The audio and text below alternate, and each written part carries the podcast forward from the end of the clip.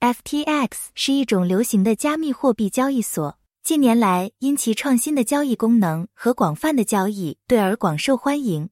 然而，与任何其他数字平台一样，它也无法避免不时出现的问题，例如安全漏洞或技术故障。在出现问题后恢复 FTX 可能是一个复杂的过程，需要进行彻底调查以确定问题的根本原因。一旦确定了问题，下一步就是制定解决问题的计划，并尽快、高效地将交易所恢复到正常运行状态。恢复 FTX 时要考虑的一个重要因素是该问题对用户及其资金的影响。与用户进行公开透明的沟通至关重要，定期更新恢复过程的状态，以及为确保其资产安全而采取的任何措施。这有助于与用户建立信任，并让他们确信他们的资金是安全的。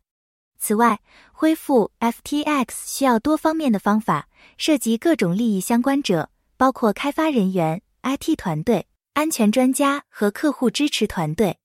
这些团队必须紧密合作，以确保以符合安全性、可靠性和可用性高标准的方式恢复交换。